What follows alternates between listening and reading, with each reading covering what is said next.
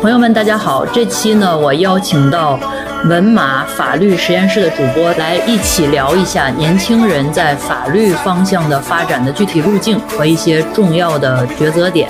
好，和大家打个招呼，介绍一下自己吧。大家好，那个我是目前在一家国际律所的上海工作。然后我之前是毕业于对外经贸大学和哥伦比亚大学法学院。那我之前在北京、上海、呃洛杉矶、纽约都有工作经历。我主要是为一些知名的跨国企业、金融机构，还有一些新创公司去提供呃公司日常的一些经营的事务，包括投融资、呃各各种国际合规、跨境监管方面的法律服务。那我自己也是在运作一个播客。是在呃小宇宙等平台都会有，然后也有公众号叫做文马法律实验室，去关注一些科技前沿、企业出海、跨境交易和监管的问题。然后很高兴能跟大家一起来分享一下我的看法。嗯，好，谢谢文俊啊。呃，那我们就开始聊一下这个发展的问题。嗯，我的直播间有时候也会来很多这个学法律的学生，然后大家也给我科普了。这一般来讲，学法律，它可能从学历出身上面来讲的话，有两个方向，一个是。本科本身就是学法律的，也就是大家说的法本，也有可能是本科不是学法律的，但是之后对法律感兴趣，想往这边转的，就叫非法本。所以我们现在呢，就是从两个方向去聊这个，一个是法本的发展，还有一个部分是非法本的发展。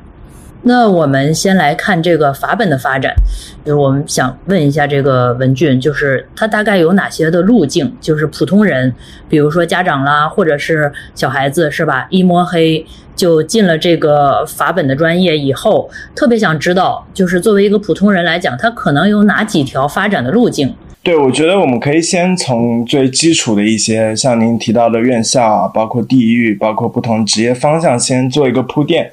然后我们之后可能更好的去聊各种不同的背景、呃出身，去分析他们有什么路径。那我想可能有三个方面可以聊一下，一个是院校，然后另一个是就业出路，你是做律师也好，做法务也好，第三个就是地域市场。那我们可以先聊聊院校，就是因为法学是一个很多人毕业以后是非常对口专业，你学了法学，你就去做律师、做法官、做。检察官，所以呢，用人单位他会很刻板的去想，呃，根据这个院校出身去刻板的描绘一些候选人，嗯，那院校这方面，首先大家比较知道的是这个五院四系，那就是一个传统的名校，因为在这二十年的院校改革之前，它是我们国家在一些学校去专门培养法律人才。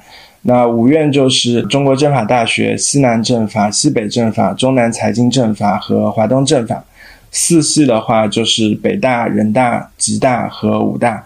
所以这些学校，如果你去看一些可能比我们再高一辈的人，他们的年纪的话，基本上都是这些学校出来的。那像中国政法大学、人大，它常年都在各种排名上会去争一个综合的第一。像北大的话，大家会觉得北大法学院肯定是全国最好的。然后包括西南政法，它在川渝、广州一些市场都是非常长的根基，这是一些名校。那从这个五院四系来讲的话，它占整个的法学生里边也是一个小的比例吧，还是一个比较大的比例？这个我其实之前也在研究了一下，然后我看了一下数据，其实您可以猜一下去年有多少毕业生或者法学院数的？全国呀，毕业生啊，招收这个法学的学校有个。大几十个，其实有六百家法学院，全国就是各各个学校其实都开法学，对吧？对，嗯嗯，所以五院四系只是其中的非常小的一个比例。对，但是其实它的招生呢，还都是一些很好的学校在开法学院。它招生全国本科是八万人，我不知道五院四系的比例啊，但是它有一个九个政法学院，那九个政法学院就能招一万一千人本科生，比如说专门的这些。中国政法、华东政法，它每年都能招个一千多、两千，所以从这个比例来说的话，可能百分之十比例还是挺大，人数可能很多，就五院四系可能占到百分之十或者是更多一点的这样子的一个程度下边，是吧？嗯，那人数是挺多的，嗯。对，但您说的也有道理，就是他并不是所有人都在这些名校毕业的，有很多人可能，嗯，你是普通的一本或者地方的一些强校，或者是二本、三本都很多。嗯嗯，好，行。对，然后这个之后呢，我们还有一个概念，就是呃，北京、上海有八所学校，他们可能在律所的圈子里面更受认可，其实就是北京的北大、人大、法大，呃，清华、对外经贸。那上海市复旦、上交、华政，像这些学校，因为律所的圈子就是你只要进去了以后，其实大家不会看你的学校，大家的上限也差不多，也不会说因为一些学校我们就什么拉帮结派了，所以在这个门槛的院校上面还是比较重要，大家会非常看重这一点。嗯，所以说就是说五院四系的话，它是在各个层面的法律就业里边都有优势。对，没错，就是不管是律师，还是可能我们一会儿去聊到的体制内啊、公检法啊等等，它都是有优势的。如果在律师圈的话，就是不是五院四系，但是是当地比较好的名校，也是受青睐的，是这个意思吗？对，没错。啊，那有哪些是当地受青睐，但是不在五院四系里边的呢？可以给我们列一下这几。比如说我毕业的对外经贸，就是它不是在五院四系，但是也是。呃，历史非常悠久，然后甚至其实两千年初的时候，那时候还是比较辉煌的。但是呢，它在北京的市场认可度就很好，包括在一些比较好的律所，就是做非诉讼的律所，认可度比较高。但是如果说你去法院的话，那我觉得和地方的普通二幺幺没有什么区别。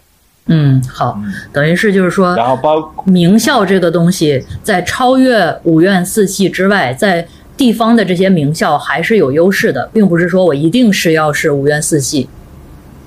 对对，而且法学院，我觉得它是需要有一些脉络和人脉的。嗯，那你想，在一个比如说浙江杭州，那它的浙大肯定是最好的，大家会觉得浙大是一个圈子，不管你是做律师也好，做投资、做创业，都是很多浙大的人。那如果你是一个北大毕业的，说不定没有浙大的圈子资源更好，明白？认可度大家也会觉得，呃，浙大也是那几所第三名的学校之一，对吧？就是地域性很重要。那么如果说我是一个学生，我再去往各个方向去发展的时候，比如说未来我想在上海，嗯，是不是我选上海周边的这个五院四系里边的这个选择，以及它当地强势的学校会更重要？对，没错，我觉得是这样的。呃，当然呢，就是它也分不同的就是领域，比如说你是做一些国际律所的，那那些律所它的北京和上海其实划分没有那么大，就是你在北京也好，你也可以做上海的业务，你也可以跟着上海甚至香港的合伙人去做。那你在北大的，然后法大的、清华的、外经贸的，你在上海工作没有什么障碍。但如果说你是做一些比较呃当地的离婚财产诉讼，那你可能是需要一些人脉，然后你也需要去经营，呃，这个当地的一些认识的人也好，客户关系也好。嗯，明白。嗯。然后说了这些名校以外，在各个地域市场，其实它都有自己的学校。比如说像浙江，那你在杭州的话，像浙工大、浙江财经、浙江理工、浙江工商、杭师大，他们其实都有非常好的呃一些脉络和资源，他们的毕业生也在杭州市场做得很好。所以，呃，如果说你是扎扎根本地的话，那这些学校都是很好的选择。当然，我们可以在后面再聊了。然后，另外二本、三本的话，我觉得也是，因为其实你看数据的话，他们还是有很多的人是从这些学校毕业的。那律师这一行，其实你除了一些院校的光环以外，你最后还是会去靠实力。那也有很多人会做得很好。所以，其实这个行业还是蛮宽容的，就是。如果你愿意去扎下去去做，你不一定是五院四系的，或者是所谓非常大的名校。你在地方上的一些高校毕业以后，然后踏踏实实、稳健的去做，也是可以有一个比较不错的未来的，可以这么理解。对，可以这么理解。整体的情况是这样，当然，他的你谈到具体问题的时候，也会有一些觉得不是那么宽容的，比如说一些比较知名的律所，他可能就认定那八所学校。哪怕你是很好的南京大学，他也会觉得，哎呀，可能不是我们通常会招收的那一批人。但其实你从资历开始讲，或者成绩，他们不会输于任何这八所学校。明白，好，行，那我们可以聊一聊具体的出路，就是比如说我学了法律，本科是学法律的，未来也想从事这个行业的话，可能有哪些种类的出路呢？呃，我觉得主要是四个方向，我们可以谈一谈。嗯，一个是律师，那这可能是最多人的出路，也是最符合逻辑的一种方向。然后第二个呢是公司法务，就是你在公司里面给他们处理一些法律事务。第三个呢是公检法或者政府方面，第四块就是学术，学术可能是需求量最小、最小、最难的一条路了。嗯，律所的话也是有很多不同的类型，比如说像我们之前提到的一些国际律所，那他们可能占律师非常非常小的部分，可能万分之一或者千分之一的比例啊，那他可能会做一些，嗯，比如说中国律所没法做的业务。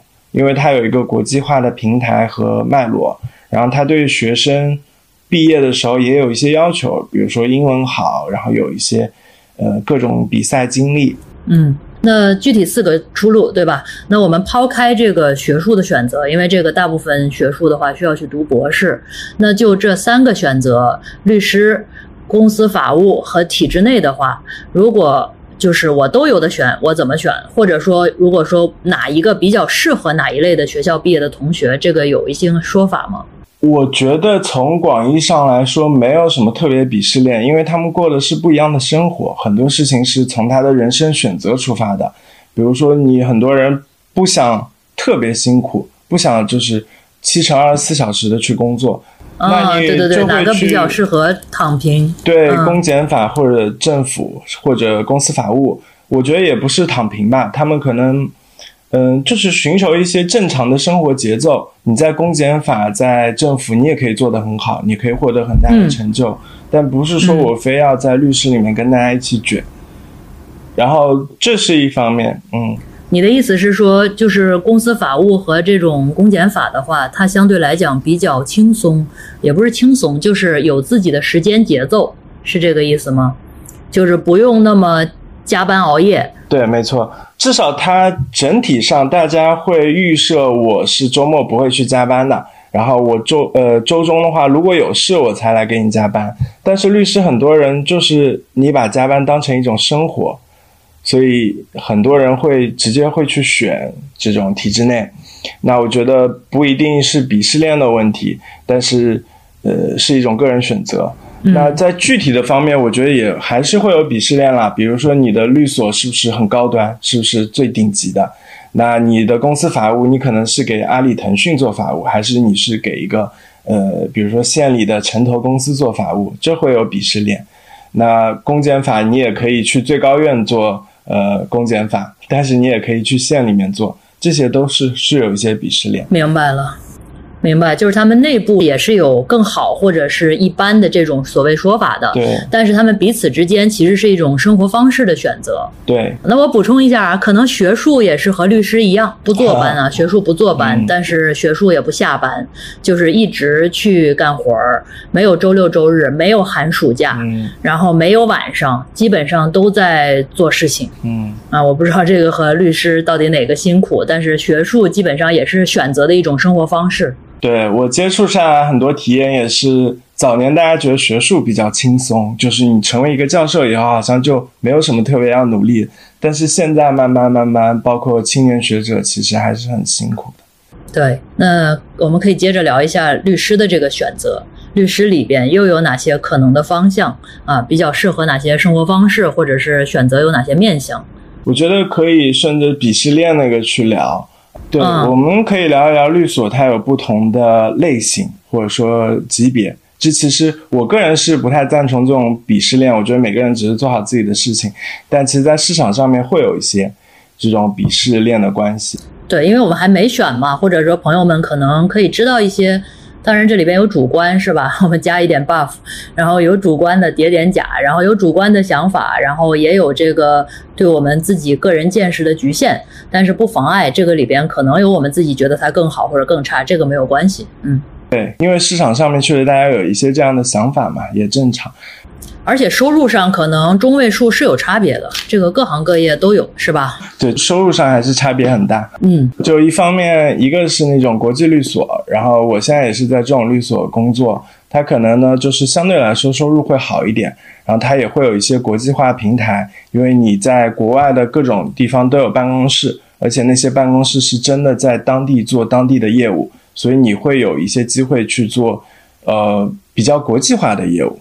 和国际上的交易啊，上面去和各种不同办公室的人协作，那这个它也会有一些门槛，比如说最基础的，你可能是那京沪的那八所学校毕业的，然后你的英文要好，比如说像我现在可能百分之七十八十的这种都是用英文回复的，啊，然后你也可能需要有一些模拟法庭的比赛经验，或者说拿到了一些国际律所奖学金，呃，这个比例占全国的律师人数非常非常少。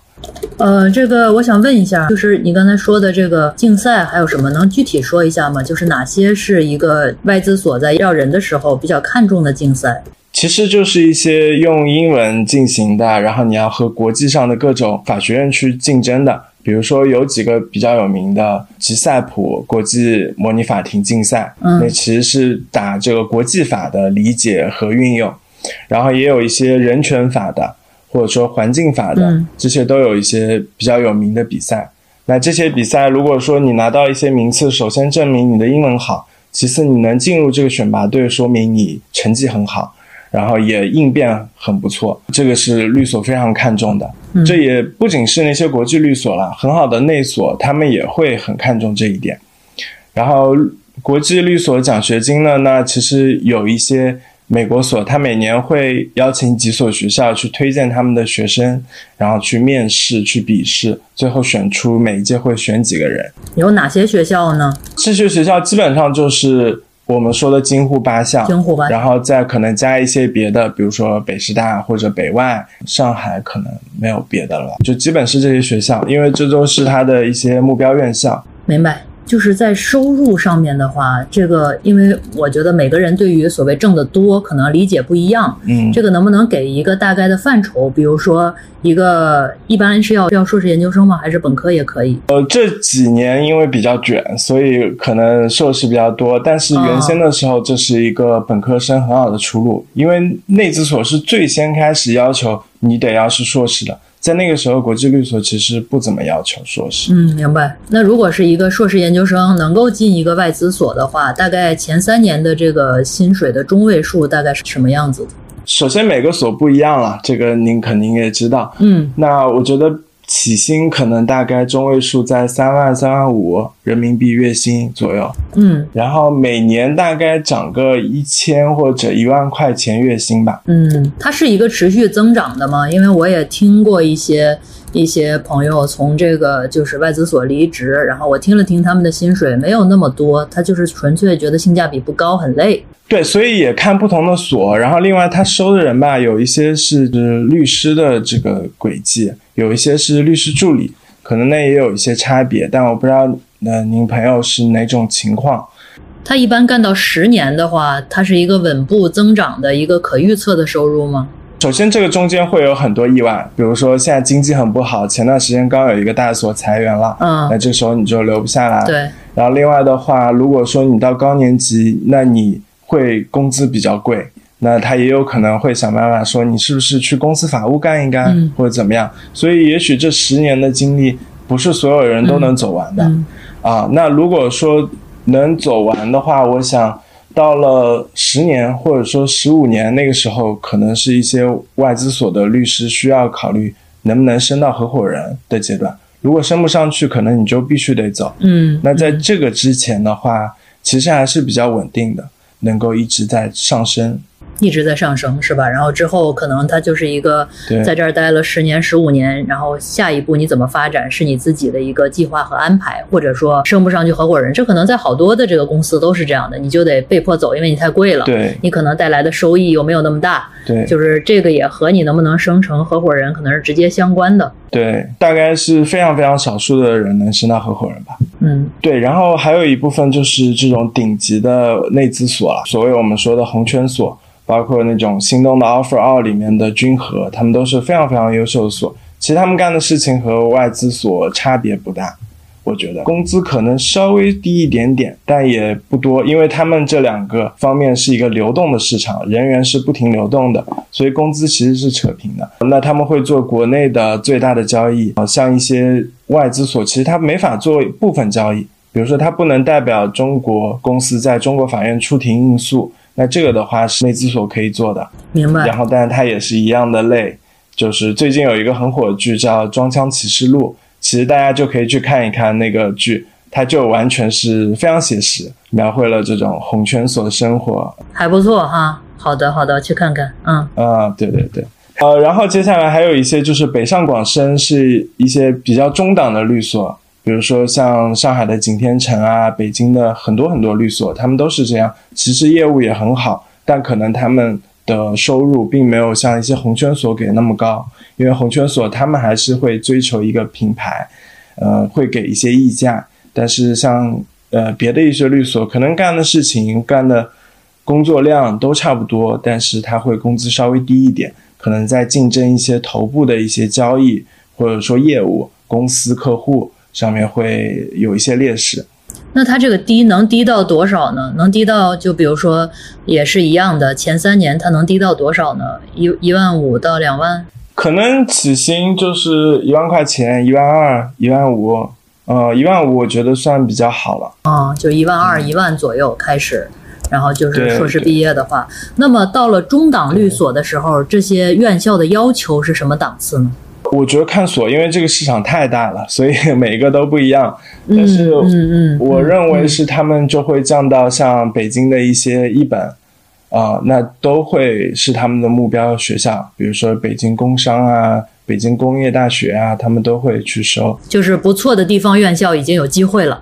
对对对，没错。那可以这么说吗？就是比如说，我不是五院四系，我也不是这个京沪八大的话，或者是一些比较强势的其他的这种重点大学的话，我是不是基本上是没有什么机会去外资所和这个红圈所的？外资所会比较难，而且外资所有更严格的鄙视链，它可能就会要求你本科必须是这些学校的。嗯，然后。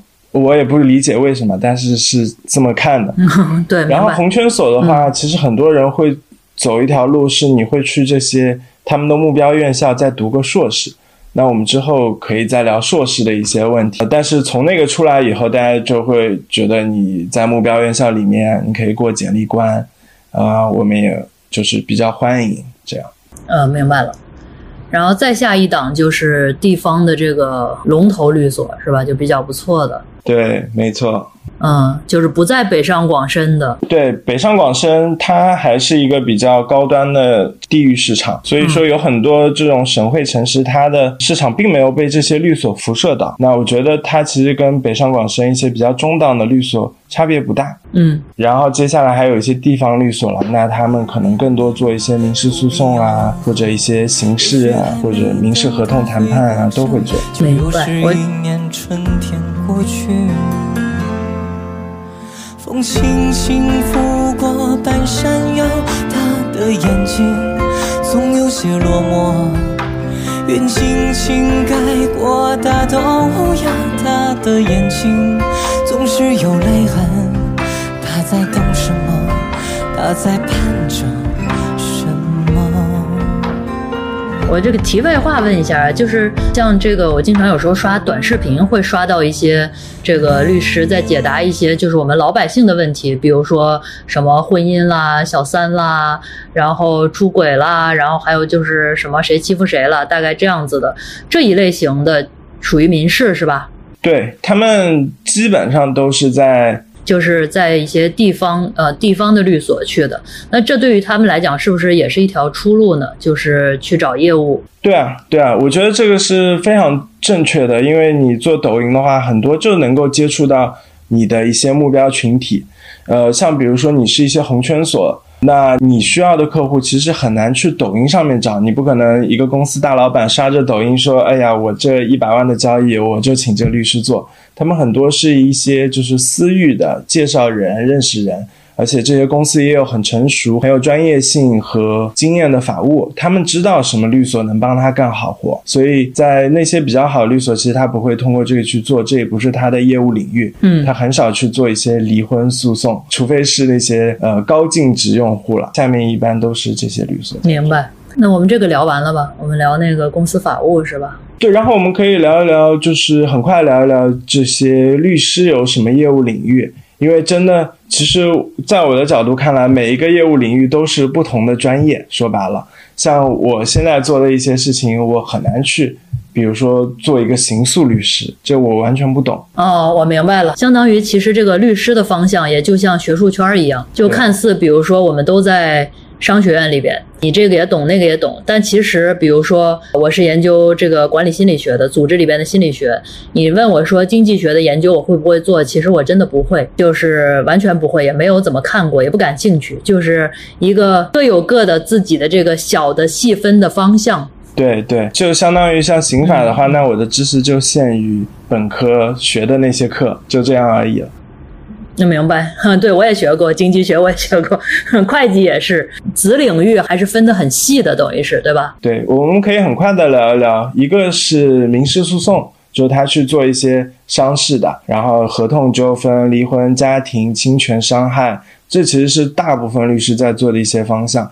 那前面提到的一些律师不同级别，那有一些比较高端律所，他可能只做商事的诉讼，就是大的公司之间的诉讼，那他只代表公司客户，嗯，因为可能收费啊会更高，他也会去做一些仲裁。因为一般仲裁会代表着它是一个标的比较高的大的案件，另外还有国际仲裁了。国际仲裁这是一个很难进的领域，人也很少。如果你能进去，那是一个中国人很好的发展方向。你可以用英语在国际市场为中国企业去打官司，其实很不容易。呃，第二块呢就是刑诉律师，那其实是我们刻板印象中最常见的那种律师。就帮别人去打杀人放火啊这些案子，嗯、去法庭里面辩护。呃，第三块呢，其实也是很大的律师在做的，就是非诉讼律师，其实也是我在做的领域。这里面包括很多方向，一个是常年法律顾问，你给公司建议他日常经营有什么问题。怎么去解决？怎么规避风险？第二个是兼并收购，就是 A 公司买 B 公司，你作为他律师去帮他做一些文件。第三个呢，其实也跟并购相关，就是风险投资或者私募股权投资，只是你代表的客户是一些投资基金，有一些比较专业的方向。呃，然后第四个像是国际贸易，就是你在 WTO 做诉讼。反倾销、反补贴，这些都是一些很专业的名词了。第五块呢，就是合规调查，这也是最近比较兴起的一个。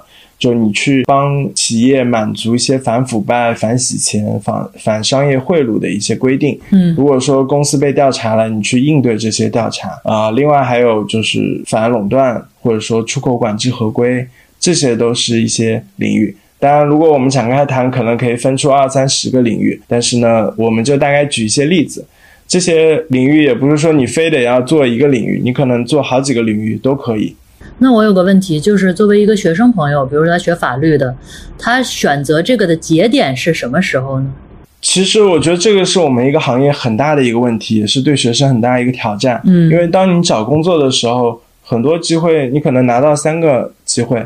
那这三个机会可能都不是你想做的东西，但是你非得在毕业的时候做选择。嗯，所以一个选择时间点就是在毕业的时候，你可能拿到的 offer 没有那么多，但你得在这中间挑一个，或者你甚至在挑的时候，你预留好未来你想转到你喜欢的领域的时候，机会大不大？比如说你想做并购，但是你拿到的 offer 只是一个公司常年法律顾问的这种。就解决日常的问题，但是呢，其实他们的关系会比较紧密，你之后转并购是比较好转的。但如果说你之前就直接选了一个知识产权做知识产权诉讼，那你要再去转并购其实是比较难的。所以这是第一个时间点。第二个时间点就是我们说的，可能过了三年四年，你觉得啊、我这一块做比较熟了，我是不是能转到类似的领域去做？然后类似领域有没有我喜欢的？那这个时候有很多人能够无痛的转到另一个领域，但也有很多人他的工作年限可能会被砍，但这些都是正常的，就是是一个成本。嗯，就是你转的话，嗯，这也是对，就是我们选的时候不一定是自主选择的，可能是个非常被动的选择，为了应届生身份等等，对，就是我就得去就业了。这和跳槽是一样的，就比如说你在 A 岗位，你想去转到类似的 B 岗位，稍微来讲可能容易一些，嗯但是你转的岗位差异非常大的话，可能痛苦就比较高一些，而且你的年资也许就会被降低它的价值。对，没错，而且律师这个行业特别专业化，所以你不只是转领域，你转律所、转不同级别的所、转地域市场，你可能都会被砍年级，所以跳槽是还挺麻烦的，在律所里。好暖洋洋，你的老怀表还在转吗？你的旧皮鞋还能穿吗？这有一支未来太上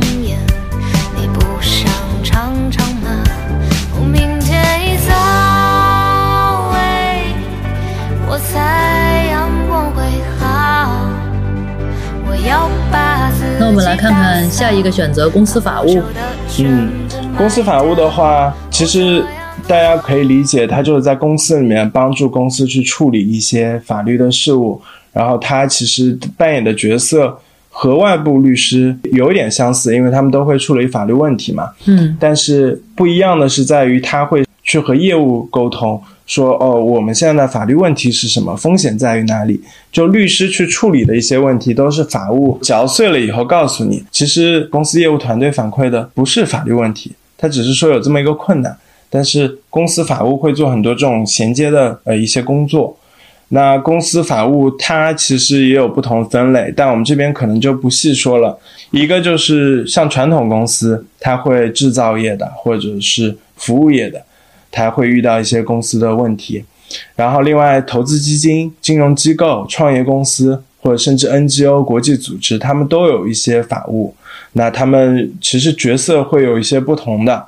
另外呢，还有一点，其实大家可以更多考虑，就是一些中国企业在海外扩张的时候，它其实现在涌现出了很多法务机会，大家可以去了解一下。那咱们这个就是，比如说公司法务的这个选择的话，大概它的就是平行对应起来的话，就是和这个律所的发展，大家会怎么看呢？这个不同的选择和生活方式了，但是选了公司法务以后，它的那个收入大概是落在哪一个层级的律所的这个收入档次上面呢？律所的话，一般来说，你从律所去法务都会被降薪，这是肯定的。嗯，所以还是律所一般赚的多一些。对，总之它是会被降薪了。我想那个公司法务和律师其实他们是两条并行的线，其实公检人法和他们并不是一条线。那一般从律师转法务会比较好转。因为他们会觉得，呃，律师可能每天干的活很多，嗯然后他处理不同的业务，可能经验比较丰富，所以法务会更接受他们。但是反向的法务再去律师就会有点难。嗯所以说呢，我们经常要考虑的一个问题就是你在什么时候转。比如说你是毕业你就去做法务，还是你工作两三年转，甚至你升到了律所合伙人以后再转，这个当然也是还是那句话，就是个人的想法很重要了。有很多人我遇到的朋友会觉得，我读了法学院，我肯定得去做一下律师，然后我才能去公司法务，否则就不能实现我之前的理想。呃，但是其实我们看市场的话，一般是最高性价比、最容易进入公司法务行业。其实是三到五年经验的律师，因为那个时候他有一些独当一面的一些经验，其实从成本上是可控的，对于公司来说。嗯然后另外你有一些律师经验，我了解到一些公司法务的情况是，他会更容易升职一些，他会觉得你可能在外面有一些历练。嗯然后公司法务，我觉得还有一点要考虑的就是公司的风格是怎么样，它是不是一个很重视法务的一个公司。呃，这些你就可能要做一些背景调查，去了解一下他们公司内部的文化，因为很多公司可能你的法务就是要是一个橡皮图章，就如果说有一些项目出来了，你要在上面敲个章，但是如果你提出很多风险，人家并不会，他会给你施压，让你放弃这些风险提示。呃，然后另外呢，就是你这个公司到底是倾向于使用外部律师，还是所有的事务你都在公司内部解决，这会影响到你的工作量。会非常大，因为很多公司其实你的法务是提出问题，然后把一些这些问题外包给公司。发包出去，嗯对对对，发包给给律师去做。那这个和行业有关系吗？还是和公司个体更差异更大一些？还是行业是可以去选的？有的行业就是重视法务，嗯。我觉得都有一些关系，比如说有一些行业，我们确实看到它会比较重视，比如说投资基金，包括一些它是那种，我们也分美元基金、人民币基金嘛，呃，然后包括外资公司，他们会觉得法务是一个很重要的部门。如果说法律风险不解决的话，公司可能会遇上大麻烦。但一些比如说民企，或者说一些创业公司，那他对法务的。这个重视程度就没有那么高了，因为他最重要的事情是生活下来，然后再把钱赚了。嗯，那我们经常说的这个就是互联网大厂，他们重视法务吗？重视啊。嗯，他们我觉得在经过这么多年那个的话，也是非常重视法律这一块了。而且他和这种创投圈啊，包括金融机构啊、国际机构，他们都很熟，他们知道法律风险在哪里。而且甚至比如说，我知道有一些大厂。他的法务甚至就是比外部律师强，他在外部律所找不到那么强的法务，因为他这个法务可能这几年全部都研究这个问题，而且他会跟最高的监管层去沟通，他也知道我们这几个公司旗下这么多公司遇到了什么问题，所以这些的大厂的法务，他们其实专业性非常高，其实是个不错的选择，对吧？对，没错。嗯，那公司的性质上面来讲的话，这个有没有什么差异，或者说所谓的？好赖呢？就比如说外企啦、国企、央企啦这一类的，就是他们之间有什么明显的这种特征和高低吗？对，会有一些不同。比如说，大家很愿意去这些外资的大平台，因为它其实国外对法务重视非常强，然后他会把一些小问题都提得非常高，上纲上线的去谈。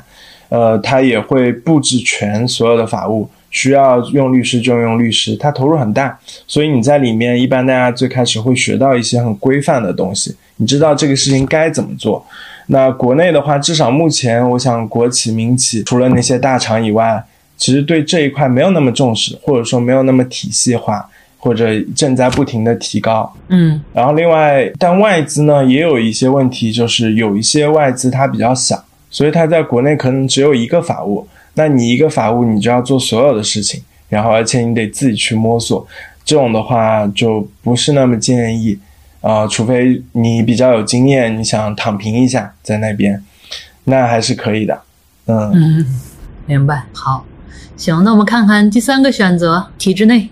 体制内，我觉得其实，在你择业的时候，其实都类似，像公检法也好，包括你去政府部门也好，那你都会要通过一个考试去考，嗯，你要去准备这些。嗯，首先一点呢，就是这些体制内相对收入会低一些，就整体上来说会低一些，但你不能排除一些特别情况，比如说你在一些发达地区。你做一个体制内，可能一个月也能有一万五、两万块钱，这也是有的。嗯，啊，那可能你去一些地方律所，他最开始就给你开个三千、五千的，然后你自己去拉案源，拉到多少是多少。但总体上他会收入低一点。嗯。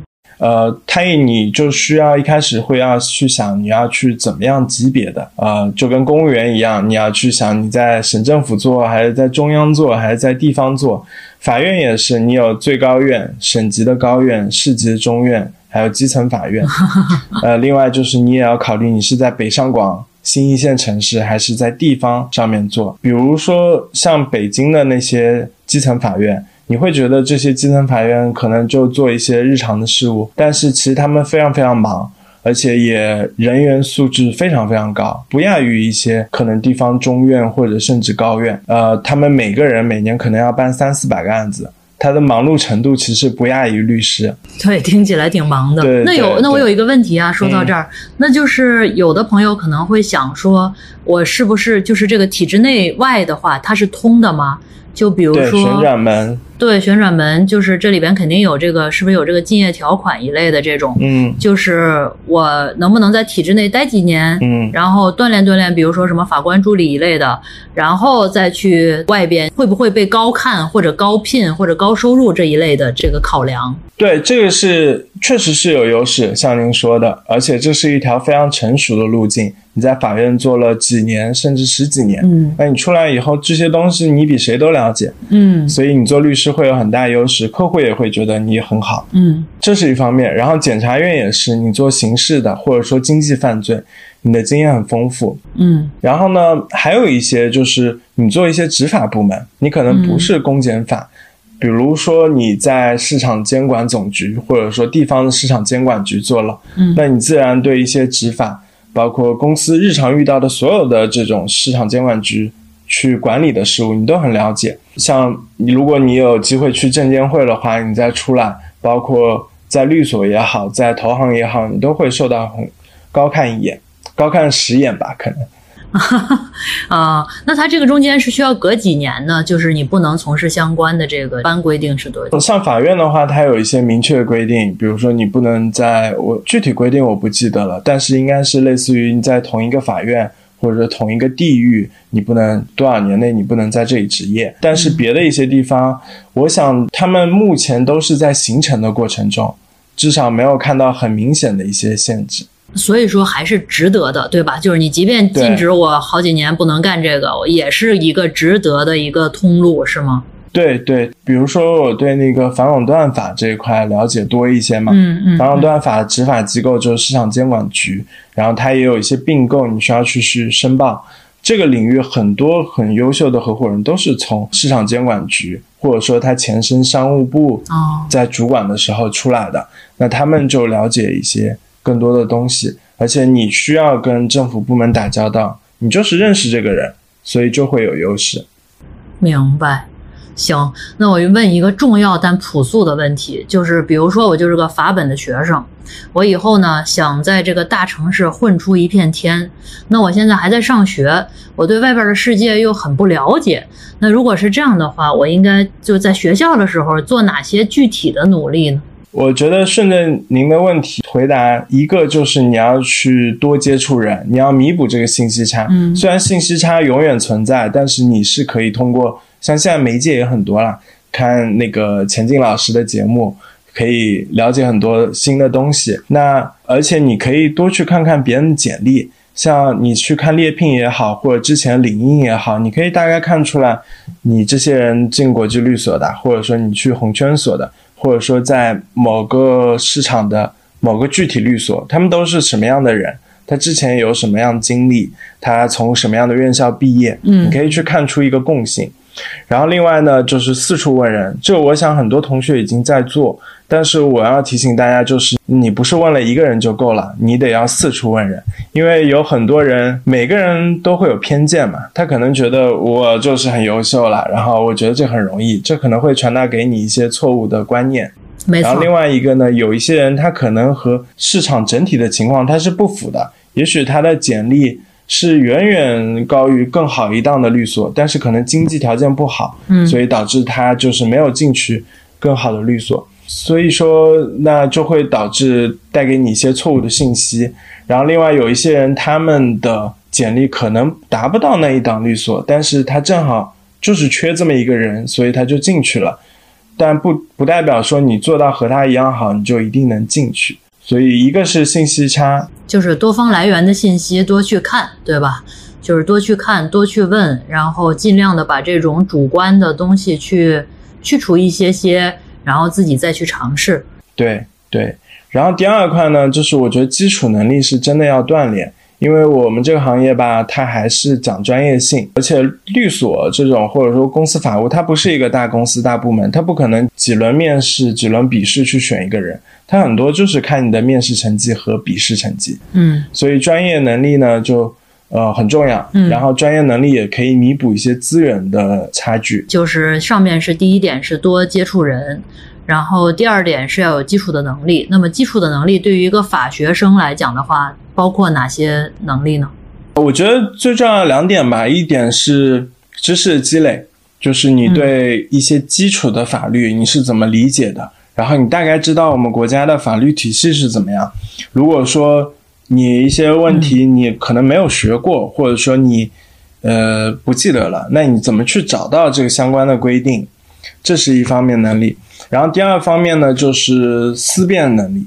就是你怎么去思考这个法律问题，它大概方包括哪些方面？你怎么去论证一个就是在法律上被认可事实？比如说你去了法院，那你要证明说这个客户没有偷这个东西，那你怎么一条条给他论证下来，在逻辑上没有任何的错误？呃，我觉得主要这两块吧，是有一些其实是工作中用得到的，但是你在学校不一定能学。嗯比如说具体的怎么做法律研究、做法律检索，查到那个具体的法条。另外呢，我们并购中会做一种尽职调查，就是去查这个被收购公司的家底。那你怎么查？你要查什么方面？怎么把它查全？这种都是在工作中学的，并不是嗯你在学校能学到的东西。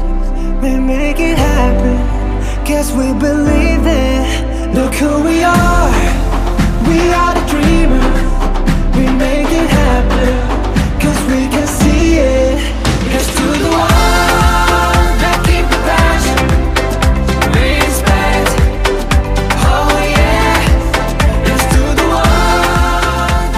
所以听起来还是要去工作实践。那么实习重要吗？呃，我觉得实习很重要。一方面呢，你从职业角度，你能够了解不同的岗位它到底在做什么，你喜不喜欢。很多时候就是全世界都在说这个事情好，那个事情不好，但是最后你去试了，你才知道。呃，另外呢，实习就是一个很好的留下来留用的机会。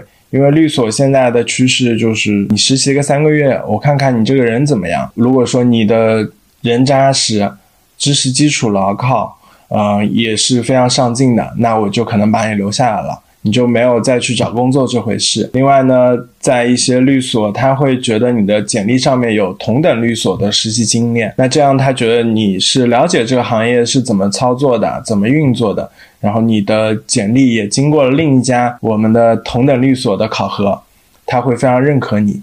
然后也可以有些时候，你可能一下子没有办法进入一些最高端的律所，你可能找一些律所作为敲门砖，那去垫一垫，再去进到更好的律所，这也是有可能的。嗯，那实习很重要的话，回到一个非常务实的问题，就是对于学生朋友们来讲的话，他有一个重大的抉择，就是我去不去读研究生。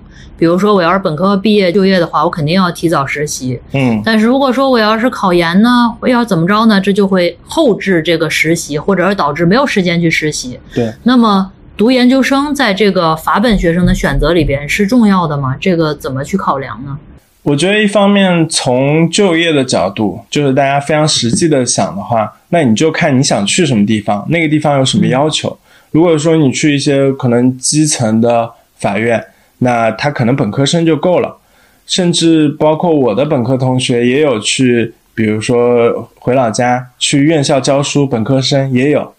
但是呢，有一些岗位它就是要求硕士生，因为现在这个学历卷的越来越严重。他会想，那硕士总是比本科生好一点吧？所以，那你如果看到了这些，不管是体制内也好，律所也好，他要求硕士，你想去那边，那你就去读嘛。但是硕士的话，我觉得不完全要考虑你最后的出路，也有一些别的好处，大家可以想一想。比如说，你可能是原先是一个很好的学校，但你可能不在人家目标院校里面，包括比如说西政或者说浙大，那你想去北京或者上海读一个硕士。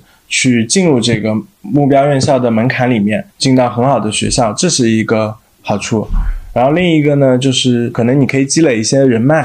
你比如说你要回浙江去工作，那你浙大说不定比北大好用，或者说你去外地读了一个很好的学校，那你说不定在本地不是那么认可。然后第三个呢，就是。很多人会觉得我本科毕业的时候，我不太了解这个市场是怎么样，我也不太知道每个岗位具体做什么。那也许他在读硕士的时候会有更多去积累和沉淀的机会。另外呢，就是如果说你是非法本，其实你是要读一个硕士，你才能参加这个法律资格考试的，那你就非读不可了。嗯，所以说从你的角度来看的话，你还是比较倾向于去读个研究生的。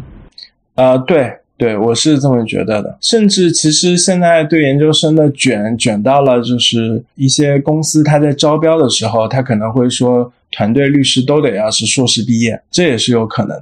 比如说我要决定读研了，读硕士研究生了，那我读的时候，显然这个出国好像是时间更短一点，是吧？比如说 LLM 这些 Master of Laws 可能时间短一些。然后在国内读的话，有的地方要三年。然后那这个是怎么选择比较好呢？呃，我觉得首先你要列出来它有一些什么影响因素，然后你再去考虑，结合自己的情况，你是不是想走这条路，或者说是不是这个国家。一个就是成本。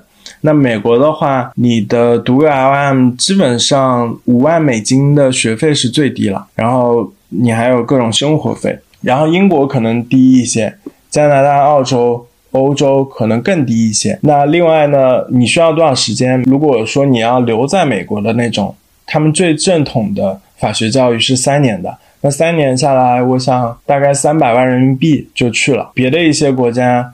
像英国，你要留下来，你要读四年的法学本科，你读一个法学硕士，其实很难拿到他律师证。哦，所以美国那个三年是本科还是研究生啊？是研究生，因为美国制度它比较不一样，他是觉得法学院是类似于 MBA 的存在，他觉得你是一个成熟的人以后，你才能去读法律，所以他们本国人一般都是读这个三年的 JD。像我们平时会去读的一个硕士呢，它的前提是你在国外接受了正统的、系统的法学教育，然后你已经有了一个本科以后再去读。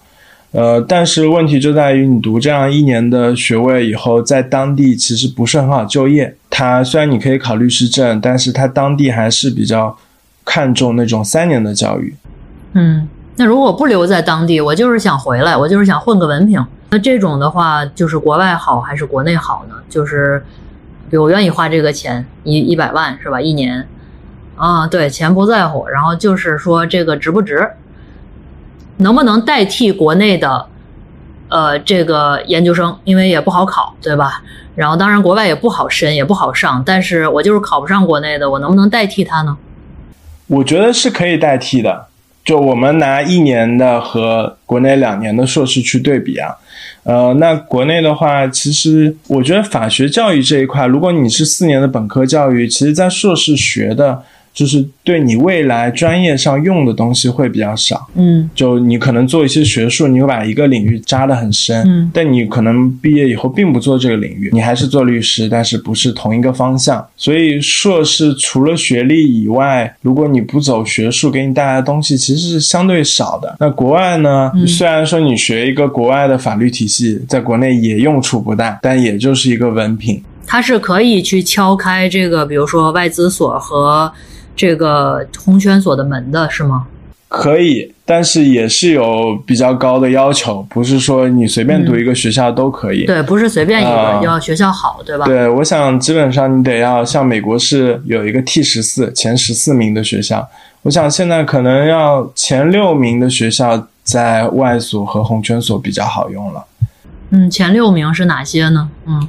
呃，就是耶鲁、哈佛、斯坦福、哥大、芝加哥、嗯，纽大，就这几个学校。嗯，就是这几个是吧？是比较建议去花这个钱的，其他可能就会遇到一些各种各样的鄙视链的问题。其实后面六到十次也都是很好的学校，我只是说前六名他们的机会会更大。那六到十次的话，需要去争取一下。但是你出国这件事情吧，也是一个很卷的事。因为，比如说，你作为一个小本毕业生，你能够升的上限基本上就是纽大，就是第六名学校。因为哈佛，首先大家知道肯定是很难升的。耶鲁的话，它是走学术风的，基本上都是副教授或者博士后在那升，一年中国人可能招一个两个。呃，哥大你要求三年还是两年的工作经历才能够升，芝加哥好像基本也是这样。呃，斯坦福是一个很难升的学校，所以导致小本能升到最好的就是纽大，基本上是这样。所以出国这条路，你要回国再来找工作的话，确实要好好想一想。特别是你要通过这个方式去做一个跃升，去进入一些什么外所、红圈所，其实是比较难的。另外还有一点呢，你一直在国外，你没有办法实习，所以你就缺了一条很大很大的路。嗯。那我们再回到刚才那个时间安排，就是我上研究生了，然后我也想实习，这些都是最后找个好工作的必备条件之一。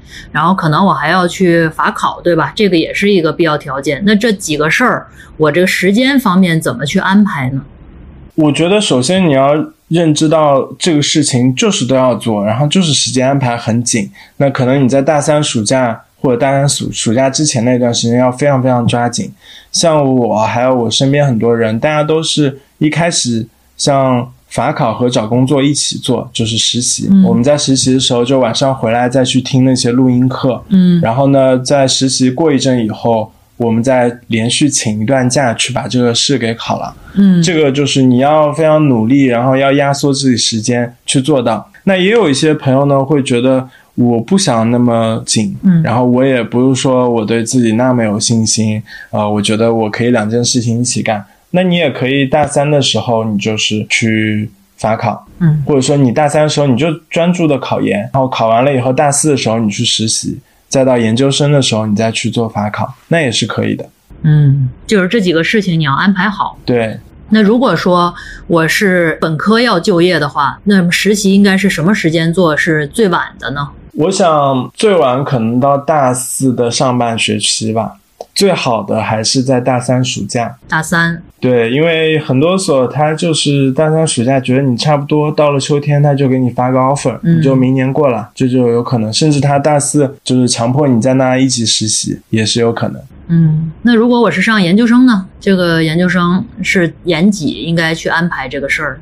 我想大部分研究生其实你一入学以后，差不多就开始实习，就有时间的话，他都会去实习。嗯那你就是最好呢，就是在你毕业那一年的三月份之前吧，或者说前一年的秋天以后，你拿到一个 offer，这样是最稳的。嗯，也是要前置这个事情。对，我觉得很少有你毕业以后在那个时间点，六月毕业，七月找个工作，这种真的很少。一般都要提前一年半或者两年去做这个事情，对对，也就是说很紧了。其实现在这个法律的研究生是两年吗？还是三年？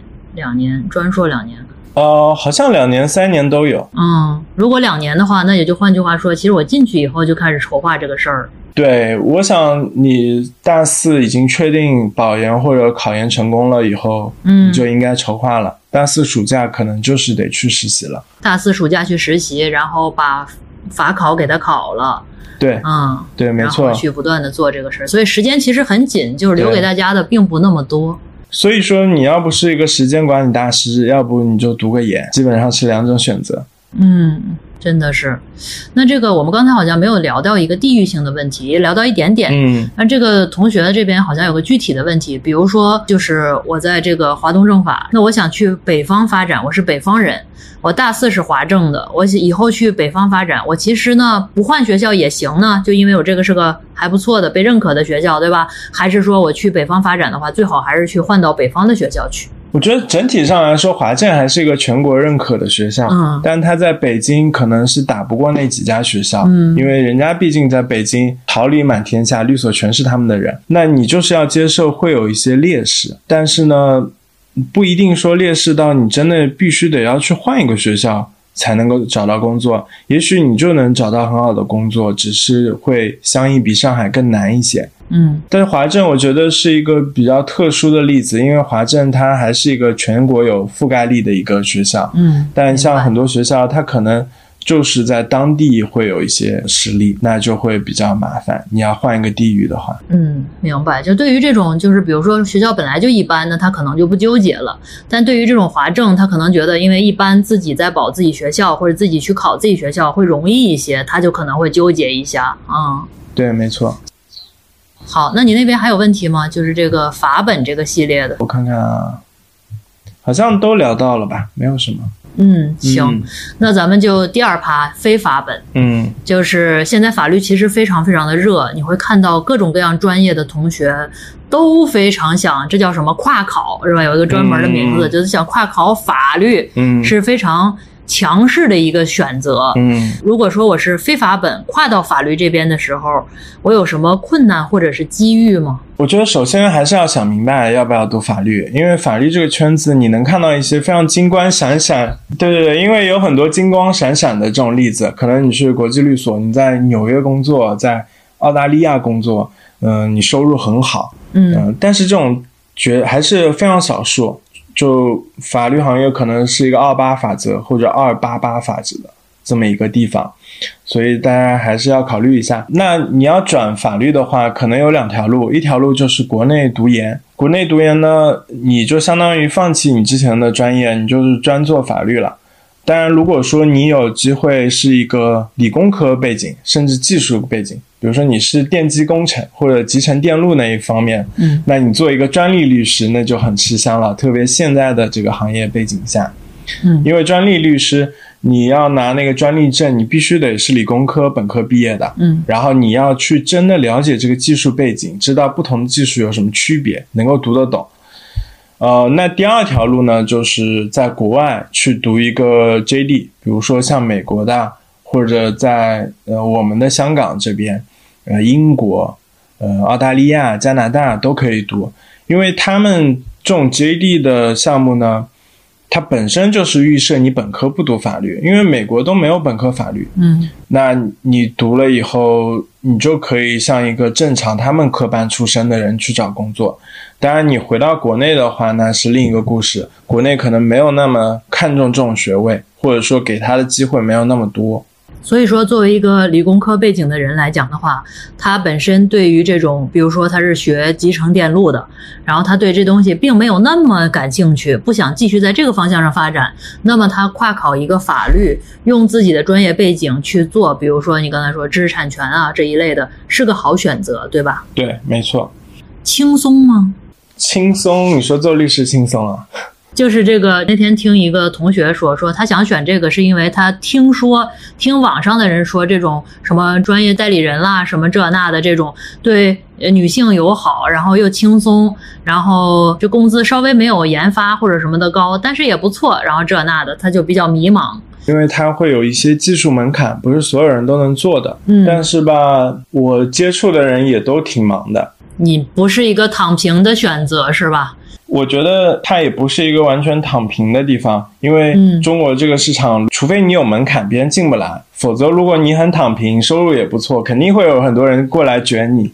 对，这真是各行各业万千不变的原理，就是你只要收入还不错，对你就和你的工作性质都没有关系，你马上就会有竞品，对一有竞品就没有办法，你就只能是呵呵挺起来继续去干。对，在美国也是啊，美国不就转码嘛，啊就是这个道理。啊我不管做什么，我就要转码来赚你这个钱。明白。呃，然后呢，还有一些其他的问题，我们再聊聊这些细碎的问题。呃，还有一些征集来的朋友们感兴趣的，就是刚才你说了这个英语能力，比如说我在外资所，那肯定是毋庸置疑很重要。我的读写啦或者交流啦，很多都需要用到英文。那么如果说我这一人英文不好的话，会不会影响我在这个法律界的发展？比如说我也不去外资所，我也不去做这个外资业务，嗯，我觉得你纯做一个国内的，你不需要英文。但是如果说你真的想去一些做涉外的话，嗯，嗯那英文真的要非常好。但涉外真的是非常小的一块，而且说白了，大家也都没那么好吧，就那样。嗯，嗯那我再问个问题，就是我们经常现在的这个年轻人都特别愁一件事儿，就是为人处事，也经常听说说法律需要资源什么这些，这个能展开说说吗？就是为人处事这个得做到什么地步？比如说酒桌文化这个我 hold 不住，可以吗？我觉得像公检法的话，还有政府部门，那我们都不用说了，就是和别的公务员是一模一样的。嗯在律所的话，我觉得资源是另一个问题。嗯就是律所，你和同事在一起工作，大的律所它其实体系化运行，就跟公司里面一样，我觉得没有什么区别。嗯那小的律所，合伙人制，就几个人是一个团队，那只是出去宣传的时候说自己是一个律所，嗯那这个里面就会有很多政治。那我想，其实各行各业都类似吧，都会有一些政治。我看不出来有什么特别的地方。那关于资源的话，我想主要是因为我们做律师的话，大家都会想做合伙人，有自己的业务。嗯那你有资源以后，你就可以给律所带来业务。嗯你只要有充足的业务以后，你就可以自己做一个团队也好，嗯去怎么发展也好。嗯所以我们所说的资源就是这方面。嗯，就其实就是你能拉来业务。对，没错。就不管怎么拉来吧，反正就是业务这个是一个非常重要的能力，可能各行各业都是这样的。对的。嗯，现在经常这个朋友们说自己很 i 呀、什么这那，这个 i 人可啊以学法律吗？能混好吗？我觉得可以啊。当然，你要说怎么叫做混好，如果说你要做中国最顶尖的一线的合伙人，带着几十个律师的团队，我想很少有人是 I 人。呃，但是呢，发展而言，你在一些大型律所，有一些合伙人他就是侧重于做业务，他可能没有那么多拉来客户的机会，但是他就是把业务做得很好，也不需要说跟别人去什么应酬。嗯嗯，但这个多少有点上限，因为最后还是以客户资源为主，去决定你这个合伙人是不是最顶。嗯，也是可以的。嗯，所以说资源能力可能在很多行业都是这样，就你干到一定程度以后，最后拼的就是你的资源能力。对，嗯，当然可以不顶尖嘛，对吧？就比如我做到前百分之二十，也是可以活得很好。没错。而且在公司法务的话，其实你就是排查风险、避免风险，不是说你天天要去跟别人对接，呃，或者说要去很义，这个我觉得是完全没有影响的。另外，我现在的体会，我觉得很多人其实也会变，因为你有很多观点以后，你就自然会输出。很多爱人其实他也不怕跟别人接触，只是我有时候需要一些空间，他不会去自己安排。明白，他就是不喜嗯欢，但是不是不能够，嗯，没错可能是两件事儿。嗯，对。那这个最后一个问题，这个读博对于去业界帮助大吗？我觉得其实几乎没有太大的帮助，没啥用，是吧？因为对，除了一些特定的小众领域，比如说你做国际贸易救济的，你要去 WTO 代表中国打官司的，那你也许国际法你要非常非常好，这种是有可能的。甚至有些时候，其实律所招博士会有一些顾虑，嗯比如说我之前去。在学校的时候，我听过一个特别特别好，可能我心目中中国最好的律所的招聘会，然后当时就有一个博士发言，他们就说，那个律所回答是，呃，我们觉得你可能在我们所留不下来，嗯然后另外可能你也不能像那些本科招进来的人那么会熬，你可能也不屑于干一些累活脏活，所以确实我们会有一些顾虑。嗯那我我觉得我的体验是，确实会有这些想法吧，大家。嗯，明白。那这个最后你给大家有什么叮嘱吗？就比如说，你觉得就是以你这个职业生涯来讲的话，当然还刚刚起步，但做得非常的好。然后你跟这个年轻的朋友们，学学生们啊，学生朋友们有什么交代吗？就比如说，你会觉得什么很重要？然后如果你翻回去的话，你会更重视这个这一类的。呃，我觉得最重要一点，我大家还是得想清楚自己要什么。嗯因为我知道身边的很多人，他在本科的时候就是去追求一些大家觉得特别好的东西，去想想怎么去实现，达到最好的律所。嗯但是你是这样想的人，你到了三年五年以后，你还是会开始想，我到底要什么？我需要这样的工作吗？我需要这样的收入吗？我是更需要一些生活，还是怎么样？那有一些人可能他在本科的时候就比较想得明白，他可能回了老家或者去了体制内，他也把生活料理得很好。我想这个是也许人的一生都要去思考的问题。没错，没错儿。哎、那我再 再再补充一个问题，嗯比如说那个，我也看那个豆瓣儿上面有一个小组，嗯就是叫什么“大学后悔法学法学专业”的一个专门的小组，啊就是转行探讨。是，那就你的观察来讲的话，比如说我进来了是吧，围城，嗯然后我想出去了。这个一好出去吗？就你身边有没有什么成功转型的例子？就是本来是法律人，之后去做别的了，做的挺好。呃，有啊，挺多的。比如说，我们提到那个《装腔启示录》我之前播客也邀请过他的作者来聊，他其实就是从律师转行出去的。那现在他已经成为一个流行剧的作者了，也有好多部剧在拍。嗯呃，这是一个，但这种都是比较个例，然后也需要一些这种天赋啊什么的。我想，如果说你要转行的话，尽量就在本科转吧，或者在你工作了一两年的时候转，因为法律对你的思维会有一些定式。你会慢慢觉得所有的事情就只有风险，我要把这个风险给摁下去。但是如果你去做业务、做创业，其实这是很不利的，我也听过很多前辈就说，他们看的这些转行去做生意的律师，其实很少有成功的。另外一个呢，我是觉得，律师这个行业也很大，或者说法律这个行业很大，你不一定非要去转到一个完全不一样的行业，你可以在内部转，你也许可以多搞一些财务知识，然后想办法去一个创业公司，你可以去做他的 CFO。像阿里的那个蔡崇信不也是嗯法律师，然后转行的？是是的，是的，没错，是这样的。对，你那边有什么问题吗？那我们今天聊了很多非常具体，甚至有一些功利的话题，教大家怎么运用一些小技巧去找到更好的工作，去进入你想要进去的领域，呃，实现更高的人生的追求和目标。但是还是那句话。就是战术上你要重视对手，但是战略上你要藐视敌人。你虽然这些事情你都应该去做，去打破信息差，去提升自己，去把握最好机会，但是在心态上还是要放平。你不要执着于去追求某一个特定律所、某一个特定领域，因为很多时候这个市场变换太多了，每过五年、十年都是一个全新的法律市场。其次呢，有一些机会可能是你特别想要的，但它可能就是三年五年才出现一次，才会在你的生活中出现。嗯，那你主观的去努力，有些时候不一定能达到那个目标。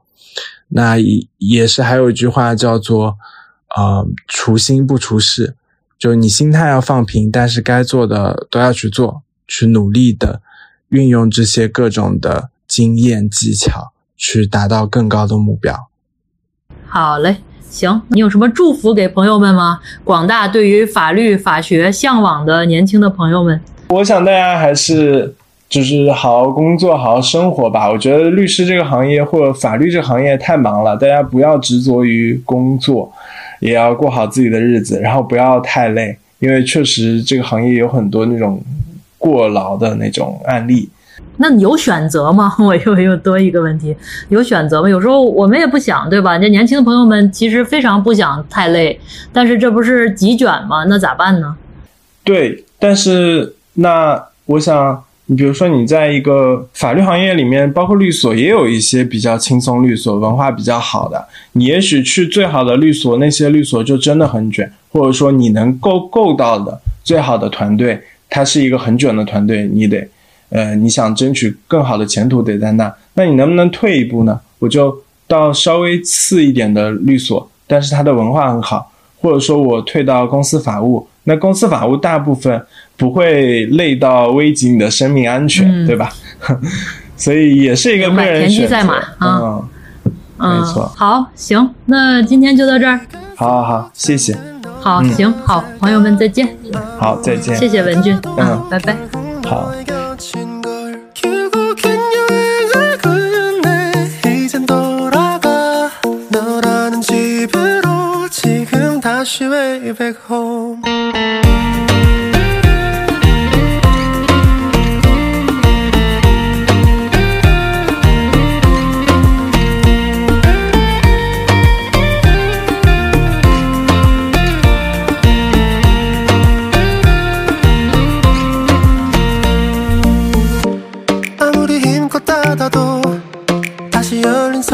같아. 하늘로 높이 날린 널